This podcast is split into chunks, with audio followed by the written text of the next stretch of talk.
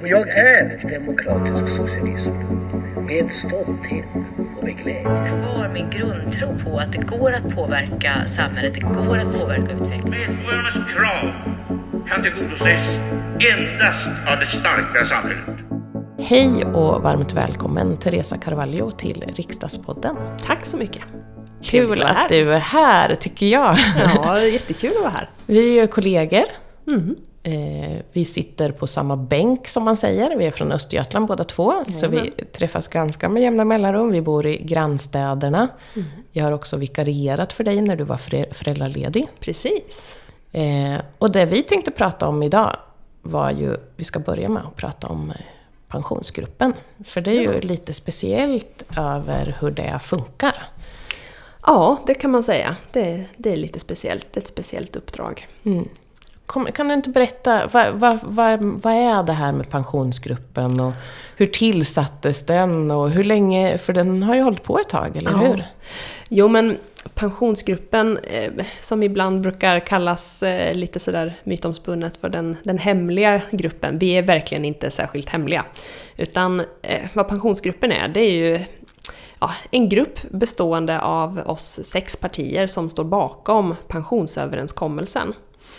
Eh, som har till uppgift att eh, vårda och utveckla pensionssystemet. Och det är egentligen det, det är inte en parlamentarisk eh, grupp, det är inte ett organ under riksdagen eller sådär.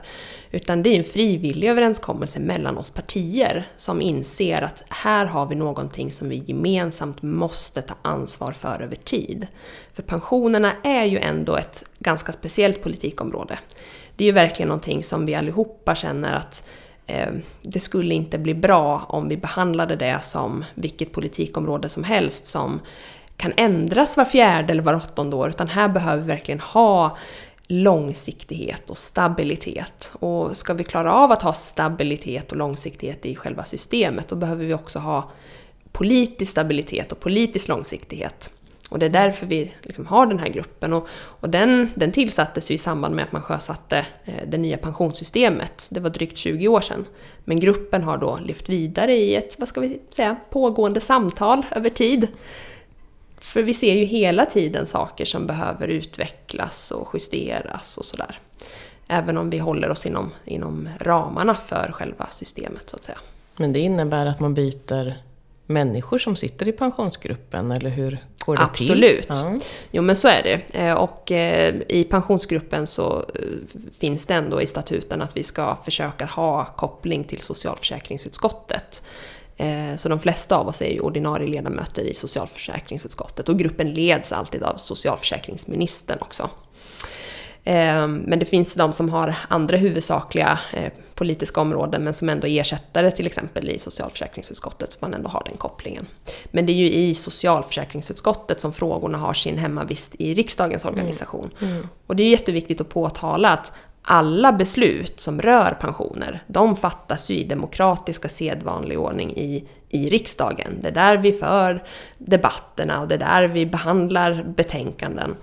Men, men som sagt, vi sex partier som står bakom pensionsöverenskommelsen, vi har hittat ett sätt att föra samtal över tid för att ändå liksom vårda grunderna i systemet men att också då kunna eh, hitta konsensus i hur vi vill förändra och förbättra.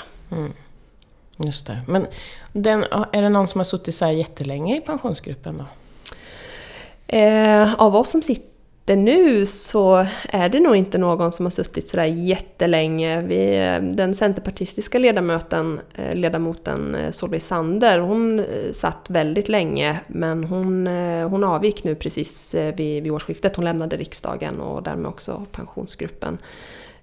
Så att det, det har, under min tid så har det varit lite av ett generationsskifte får jag nog lov att säga. Det, det är flera ledamöter som har bytts ut under den, under den tiden. Själv kom jag in hösten 2017 i samband med att Thomas Eneroth blev statsråd. Innan dess så var han gruppledare i riksdagen. Och han hade tidigare varit eh, gruppledare för oss socialdemokrater i socialförsäkringsutskottet och eh, jobbat mycket med pensionsfrågorna och suttit i pensionsgruppen i, i, i, den rollen och tog med sig uppdraget in som, som gruppledare. Men när han blev statsråd och eh, eh trafik, eh, infrastrukturminister eh, då lämnade han pensionsgruppen och eh, då fick jag ta över den stolen. Mm, för det är ditt ansvarsområde också i utskottsgruppen? Eller blev ja, det det, det blev, då? det blev ja. det då kan man mm. säga. Förra mandatperioden så jobbade jag huvudsakligen med eh, familjepolitiken. Mm. Föräldraförsäkring, barnbidrag och de bitarna. Men jag hade som, vad ska vi säga, extra ansvarsområde pensionerna.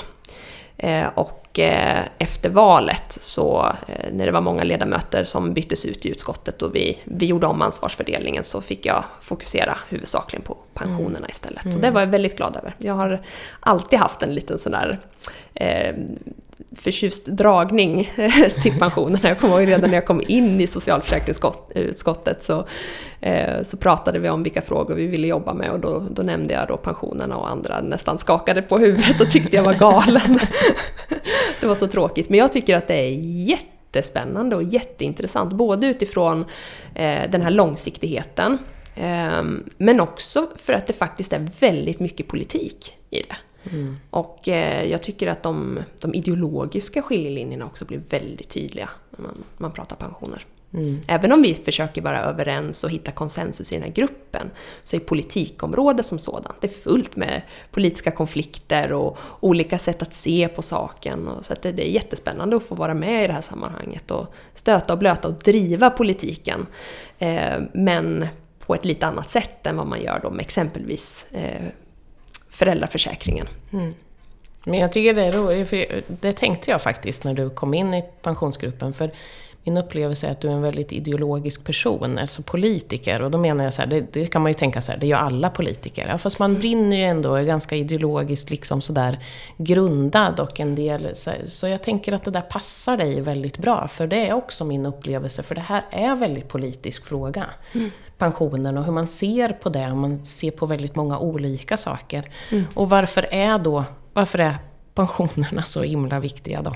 Vad är liksom, ja, vad är din men det är ju en av liksom, grundbultarna i det starka samhället. Eh, samhället ska ju vara starkt för dig genom hela livet. Och nu har vi ett pensionssystem som verkligen bygger på eh, väldigt mycket eget ansvar ska ju tilläggas. Att, eh, det är ju framförallt genom arbete som, eh, som man tjänar ihop till sin pension. Men vi måste ju rigga systemen så att det också blir en trygghet i verkligheten. Ehm, och vi måste också betrakta pensionerna som vad det faktiskt är, nämligen en del av en... Alltså det är en socialförsäkring, så det är en försäkring. Men från det borgerliga hållet så får man ofta höra att så ja, men gör andra val då, så får du en bättre pension. För det är ju det som är grundproblemet. Alltså det här är ju väldigt viktigt för att vi ser att pensionerna är för låga. Det är liksom högst upp på min agenda att pensionerna måste höjas. En kvinna har en eh, genomsnittlig allmän pension på under 12 000 idag i Sverige. Och det är liksom inte rimligt, vi behöver höja pensionerna. Um, och då menar jag att det är, ett, det är ett orimligt sätt att se på det, att det bara är ditt eget ansvar. Därför att det som egentligen är den stora styrkan med pensionssystemet, att det är så transparent, att det är långsiktigt, eh, att vi faktiskt får det vi betalar för. Det är också det som kan bli den stora nackdelen om, om vi inte gör det rätt. Eh, och om vi inte finansierar eh, pensionssystemet tillräckligt så blir ju också pensionerna för låga. Och det är ju någonting som vi ser idag. Vi ser att pensionerna är för låga både för att vi, eh, ja, vi jobbar inte li, eh, lika mycket i takt med att eh, medellivslängden ökar.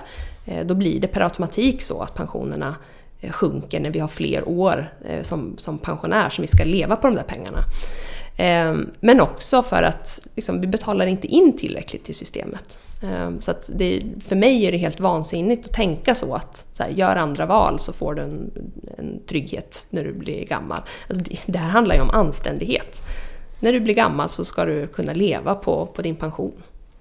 Ja, men det tänker jag också. Ja, det, det kan jag inte säga något om, för det, det, är ju ändå så att den överenskommelse som vi gjorde var ju att vi skulle betala in en viss andel till pensionerna och så har det inte har förändrats under åren. Vi betalar inte så mycket som vi har överenskommit. Mm, det kan man Riktigt. säga. Eh, utan eh, det vi kom överens om, eller det man kom överens om Mm, då, ja. att, eh, och det, det som vi fortfarande säger idag, att 18,5% ska betalas in till pensionssystemet eh, och som då ger dig dina pensionsrätter. Men i praktiken så har det där kommit att bli eh, lägre, 17,21. Eh, och det har att göra med sättet man beräknar den pensionsgrundande inkomsten. Det, det är ganska tekniskt så det behöver vi inte gå in på. Utan det, det som är relevant att känna till ändå det är att det är i praktiken inte de här 18,5. Så att pensionssystemet är underfinansierat. Det, så vi betalar inte in lika mycket som man bedömde skulle behövas när pensionssystemet sjösattes. Och för mig är det alldeles uppenbart att vi, vi behöver eh, liksom öka inbetalningarna till pensionssystemet för att också kunna öka utbetalningarna i form av pensioner. Men varför är det då en kontroversiell fråga? Alltså, eller kontroversiell, jag vet inte om det kanske är det. Men det Jo, finns men det är det. olika meningar om detta. Absolut. Och vad beror det på? Vad liksom, för att om vi säger, precis det som vi sa innan, det är en ideologisk fråga, så någonstans också så har det med ideologi att göra. Vad, Mm. vad beror de där skillnaderna på? Det är i allra högsta grad eh, så att det finns olika uppfattningar i den här frågan. Vi socialdemokrater har varit tämligen ensamma om att eh, driva på i den riktningen. Och jag vet inte om det är min optimism, men, men jag tycker mig ändå höra att fler rör sig i den riktningen. Så att jag, jag ska säga att jag är ändå ganska hoppfull, även om vi absolut inte är framme än. Eh, men vi har faktiskt kommit överens i pensionsgruppen att vi ska se över avgiftsfrågan. Och att man ser över en fråga, det, det är ändå liksom ett första eh, steg i rätt riktning. Eh, men anledningen det är väl, det är väl som med allt annat eh, som har med, med skatter och avgifter att göra. Kontra, liksom, vad är samhällets ansvar eller vad är individens ansvar? Sen ska man ju också lägga till den dimensionen att eh, det finns ju flera olika sätt att göra det här på. Alltså vem är det som ska ta den där kostnaden? För det blir ju en kostnad någonstans om man ska höja inbetalningar till pensionssystemet. Är det staten som ska stå för den kostnaden? Och vad ska staten då istället avstå ifrån? Är det du som individ som ska betala mer eller är det arbetsgivarna? Eh, och ja, det där finns det ju som sagt lite olika lösningar på och, det, det ökar väl också spänningen i frågan. Så nu är man överens om att titta över det. Men det kommer också kunna bli stora diskussioner om detta, precis som du säger. Hur ska det finansieras eller betalas? Absolut. Men, men det viktigaste för mig i det här läget är ändå att se till att, att vi ökar inbetalningarna så att vi kan öka utbetalningarna.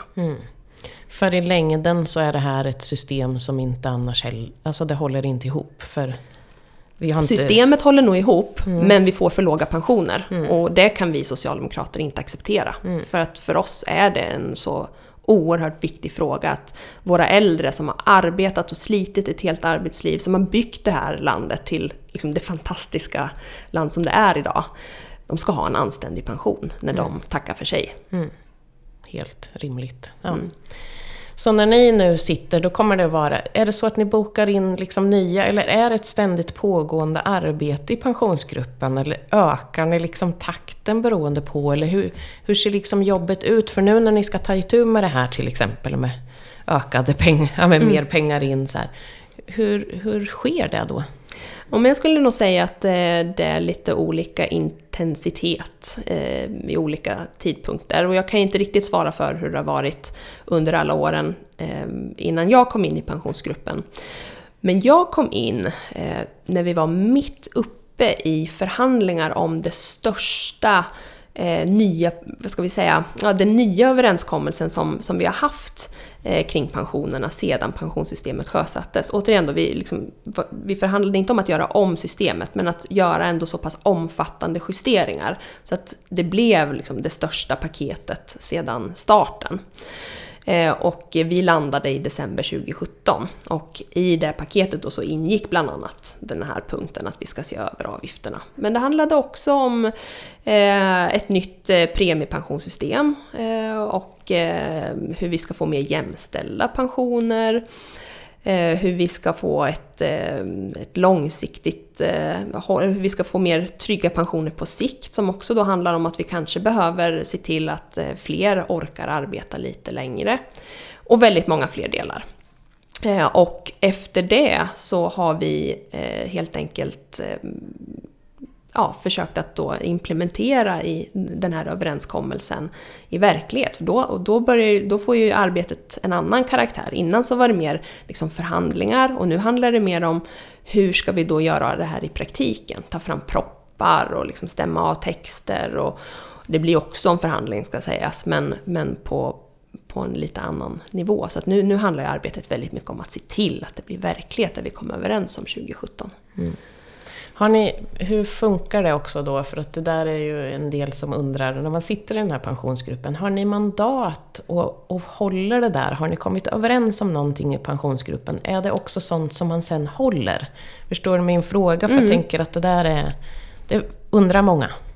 Jo, ja, men så är det ju. Annars så skulle vi nog kanske inte klara av att hålla ihop den här gruppen. Det är ju det är där det går ut på, att vi försöker att hitta en konsensus. Det betyder ju inte att alla älskar alla delar som man kommer överens om. Men det betyder att man hittar en helhet som alla kan stå för. Det blir ett givande och tagande helt enkelt. Um, men det är också så att ni sitter inte på samma möte och bestämmer saker, utan ni tar upp en sak och så kan man också gå hem och diskutera. Det är definitivt, ja. det, det, så måste det ju vara, att liksom, man måste ju förankra eh, i, i partiet. Så mm. är det ju alltid såklart, för att vi, vi har ju inte liksom, ett, alldeles eget mandat att mm. komma överens om saker, utan vi måste ju backa hem till våra partier och eh, höra efter, är det här rimligt? Och, eh, och så, vad finns det för stöd? Och, och det ger ju också större chans att det faktiskt håller. Mm. Att man inte bara sitter där vid mm. bordet och så blir man dras med. Mm. eller så. Ja, och så har man liksom inte partiet bakom sig. Så. Nej, precis. Ja, så det där är lite olika. Men hur många är ni förresten? Det frågar jag inte om. Hur... Ehm, just nu så är det så, det, det har att göra med att det ska, det ska finnas en balans. Ehm, Eh, men det är en från varje parti, förutom vi socialdemokrater då, som har två. Och sen har vi ju just nu i alla fall då också eh, den som leder pensionsgruppen i form av, eftersom det är en socialdemokrat som just nu är ordförande i, i pensionsgruppen. Det där skiftar ju, men vi socialdemokrater har, har två ledamöter. Mm, mm, just det. Men vad, vad, är de stora, för nu, det är ju mycket diskussioner om, om pensionerna nu. Eh, med rätta har vi väl kun, kunnat konstatera, tänker jag, under det här samtalet, att många har låga, låga pensioner och det behöver göras någonting. Men förutom det här med mer pengar in, vad är, vad är den stora utmaningen framöver för att komma överens också? För är det, eller är det just att komma överens som är den stora utmaningen, eller är det någonting annat? Och hur mycket tas liksom vid sidan av? För pensionerna och förutsättningarna för pensionerna berörs ju också av andra saker och hur mycket diskuteras det i pensionsgruppen? Jag tänker bostadstillägg eller andra saker. Som... Mm. Jo, men traditionellt sett så har de frågorna som hanteras i statsbudgeten inte varit eh, lika mycket föremål för diskussioner i pensionsgruppen. Men sedan den här överenskommelsen eh, i slutet på 2017 då så, så blev det så ändå att vi lyfte in de frågorna för att vi såg att det här hänger ändå väldigt mycket ihop. För en av de sakerna vi såg, det var ju att de som har allra lägst pensioner, alltså vi, vi behöver höja dem. Eh, och då är det ju personer då som framförallt har garantipension och bostadstillägg och det som finansieras via statsbudgeten. Så att vi valde ändå, eh, eftersom vi, vi lyckades komma överens så var det heller inget problem. Eh, men vi valde då att lyfta in de frågorna in i pensionsgruppen trots att det mer traditionellt sett hör hemma mm. direkt i, i, riksdagen och det arbetet som, som görs kring att ta fram en statsbudget. Men vi var överens om här att vi behövde göra en ganska rejäl höjning. Så, att, Ehm, ja, så sent som för ett år sedan då, så, så höjdes ju eh, garantipensionen och bostadstillägget sammantaget med en bra bit över 1000 kronor i månaden för, för de som har det allra sämst ställt. Och det, det var ju en, en sån sak som vi såg, att här har vi en riktigt stor utmaning. Men jag skulle nog säga att det jag möter allra mest som pensionspolitiker, det är, eh, det är snarare den här orättvisan som många upplever att men jag som har arbetat och slitit ett helt arbetsliv till en låg lön, jag får knappt ut mer än den som inte har arbetat och som får full garantipension. Det är klart att de personerna, eh, för det finns ju massa olika anledningar till varför det är så och framförallt så är det personer som ehm, ja, var, eh, som fanns i en tid då samhället såg väldigt annorlunda ut. Det var många kvinnor som tog ett eh, mycket, mycket större ansvar för hem och hus och familj istället för att, för att arbeta. Ehm, I, idag så, så har ju normen ändå förflyttat sig en del.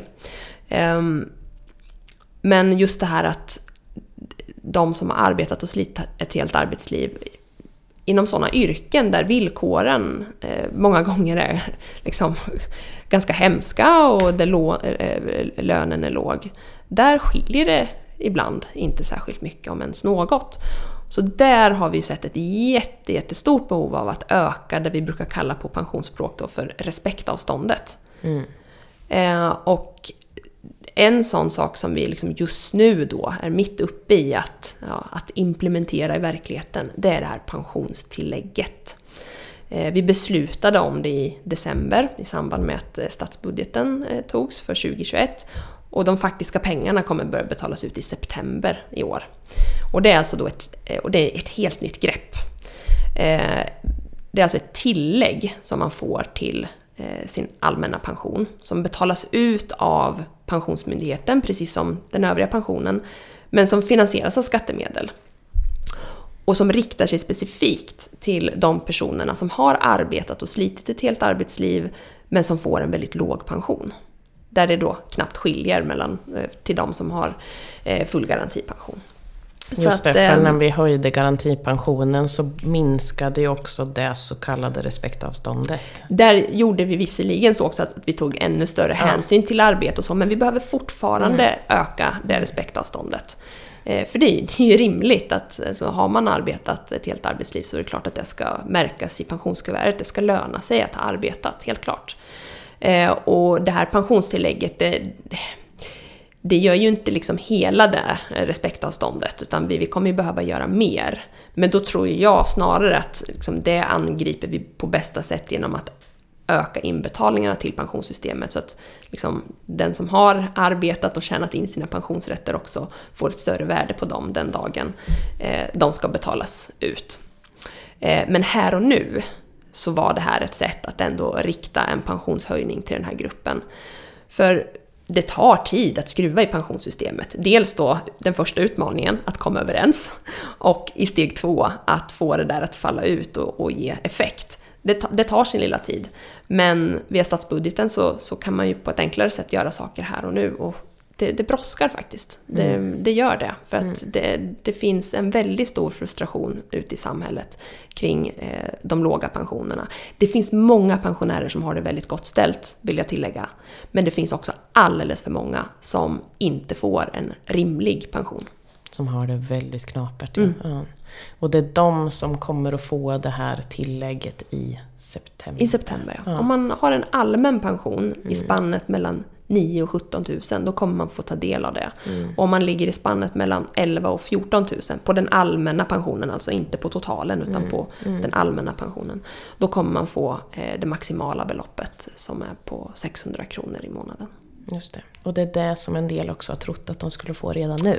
Det är väl det som har blivit lite, eller hur? För det är också sånt som ja, men som många av oss nås, att man blir så här, var det inte mer? För att en del har fått 20, men det är ju den vanliga uppräkningen förstår jag. Ja, precis. Ja. Jag har fått så många frågor och många som har hört av sig och sagt att men jag skulle ju få en höjd pension, nu blev det 17 kronor eller mm. 28 kronor. Och så här. Ja, eh, det var ju inte pensionstillägget då som du fick utan det var precis som du sa Eva, den vanliga uppräkningen som sker varje år. Eh, pensionstillägget kommer i september. Det har vi såklart försökt att vara tydliga med i all kommunikation och det har, framgått i alla beslut och, så men jag förstår också att eh, det är en liksom, detalj i sammanhanget som lätt kan försvinna i bruset så att jag förstår om många har missat det. Men det är alltså i september. Då blir man lite besviken. Då, ja, jag, jag ja. kan förstå det. det men, men pengarna förstå. kommer. Pengarna kommer, men, men i september först. Mm. Ja. Det, det, är ju ändå lite... Du brinner ju för detta, eh, pensioner, och det är någonting som du själv kommer att få vänta ganska länge på. För att du, mm. du är ju ganska ung, och ja. så håller du på med pensioner. Det är ändå... Ja, det där får jag också en del frågor om, men jag tycker att det är jätteviktigt att vi inte liksom betraktar pensionerna som någonting som är för den som bara har gått i pension. Det är klart att det blir en mer, vad ska vi säga, aktuell fråga kanske i ens vardag, så för att det är ens inkomst. Men det är jätteviktigt att, att vi liksom ser att pensionerna är ju någonting som berör oss, oss alla. Eh, för så är det ju verkligen. Det är ju någonting som du, du jobbar in genom hela arbetslivet och som liksom genom hela livet ändå kommer i kontakt med och som, eh, ja, som, som man är i ständig kontakt med vare sig man tänker på det eller inte. Men det är ju så oerhört mycket som påverkar pensionen. Det, det är ju inte någonting som avgörs den dagen du, eh, du slutar arbeta, utan eh, det är någonting som påverkas av hur arbetslivet ser ut, hur, eh, ja, hur samhället i stort ser ut och, och sådär. Så att det är jätteviktigt att vi har olika perspektiv när vi disk diskuterar de här frågorna, tänker jag. Mm. Så att, det är inte Men bara det är också för... intressant att det är precis som du säger, att många, får, många frågar om det. För att jag mm. tänker också att det är klart att det kan vara lättare att brinna för saker som man är mitt uppe i.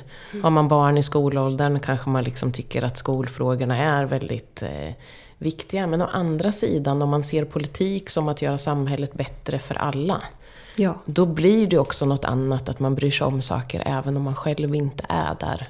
Precis, jag tycker att det är tydligt, alltså jag tycker att det är ett bra mm. Du är ett bra exempel på att det inte bara är intressant med frågor mm. när man själv snart är där. Mm. Utan det faktiskt handlar om ett större och vidare perspektiv om att bygga ett samhälle. Ja, det handlar ju om vilket samhälle vi vill ha, vilken trygghet vi vill ha. Mm. mm. Att, eh, mm. Men jag tänker på tal om unga så är det ju det är ändå så att rätt många unga människor tänker ju inte på pensionen när man är kanske i 25-årsåldern och har fått sitt eller precis börjat jobba och sådär. Men vad tänker du om det? För att det där påverkas ju ändå. Eh, en del kanske inte jobbar på arbetsplatser där man inte har kollektivavtal. Det blir inte några inbetalningar till det. Hur ser du på mm. den frågan framöver? Ja. Nej men jag menar ju liksom inte att eh, en 25-åring ska behöva gå omkring och grubbla över vilken pension man får eh, dagarna i ända. Så det, det, är bra att vara medveten om att eh, det finns saker och ting som man, som man gör som påverkar pensionen. Eh, men jag tycker ändå att man ska kunna ha den tilliten till att eh, den dagen jag går i pension så, så kommer jag ha en anständig pension. Och det är därför vi, vi behöver göra en del förändringar.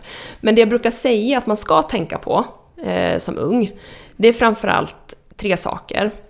Det är att se till att liksom, ha kollektivavtal. Alltså, ja, jag vet, det är inte någonting man helt styr över själv, men, men försök ändå liksom att vara, vara medveten och försöka påverka så gott det går att man har ett arbete där det finns kollektivavtal. Därför att det ger också eh, betydligt bättre förutsättningar för att då har man också tjänstepension.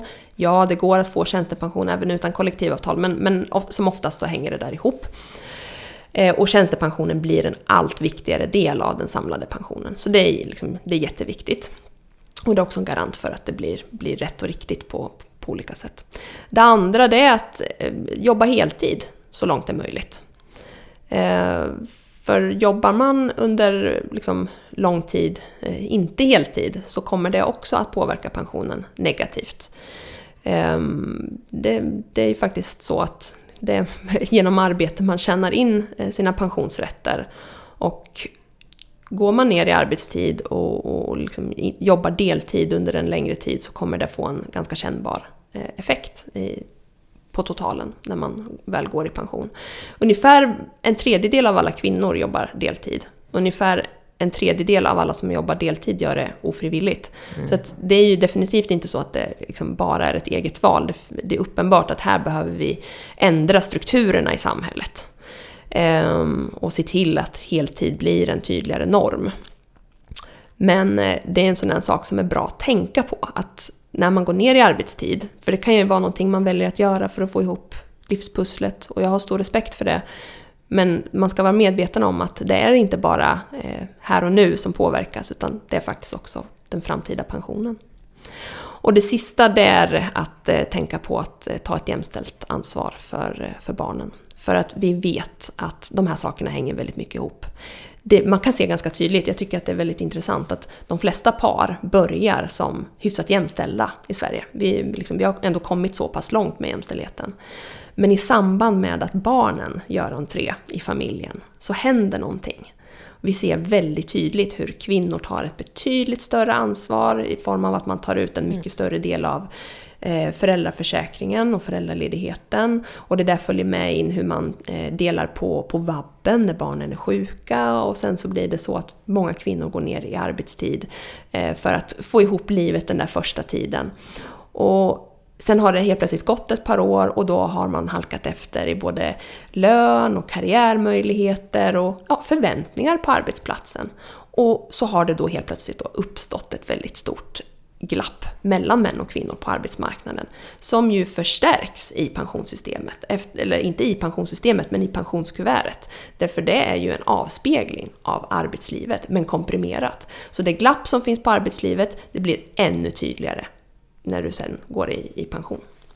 Håll i jämställdheten även när man har fått barn. Mm, Mm. Ja men det syns ju precis det där som du säger att när man ser löneutvecklingen så skiljer den sig mellan män och kvinnor. Mm. Alltid, redan från början. Men inte lika mycket som det gör efter att de flesta människor har fått barn eller i den åldern. För då blir liksom löneglappet ännu större. Och i pension så skiljer det i snitt 6 000 kronor i månaden.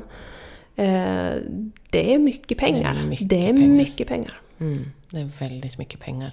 Så pensionsfrågan är också en jämställdhetsfråga i hög grad. I allra högsta grad. Men jag vill tillägga det att vi kan inte lösa de ojämställda pensionerna bara genom att ändra i pensionssystemet. Och det är egentligen det här som är så roligt med att vara pensionspolitiker. Att man, det blir att vara allmänpolitiker.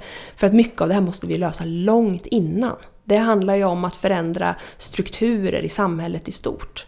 Det finns saker vi måste göra i pensionssystemet, absolut, som att öka inbetalningarna och sådär. Men, men det finns också väldigt mycket annat som, som påverkar. Och det behöver vi ju angripa på andra sätt. Men det är politik alltihopa. Och det är återigen då för att knyta ihop till det vi pratade om innan, synsättet på pensionerna. Så vad är det individuella ansvaret och vad är samhällets ansvar? Självklart är det båda delarna, men, men för mig som socialdemokrat blir det liksom helt bakvänt att abdikera inför att det bara handlar om eh, individuella val. Utan det här handlar ju om hur vi bygger en trygghet tillsammans, hur vi bygger det starka samhället. Stort tack Teresa för att du kom hit till eh, Riksdagspodden och pratade om eh, bra. Vi ses! Tack själv, det var roligt.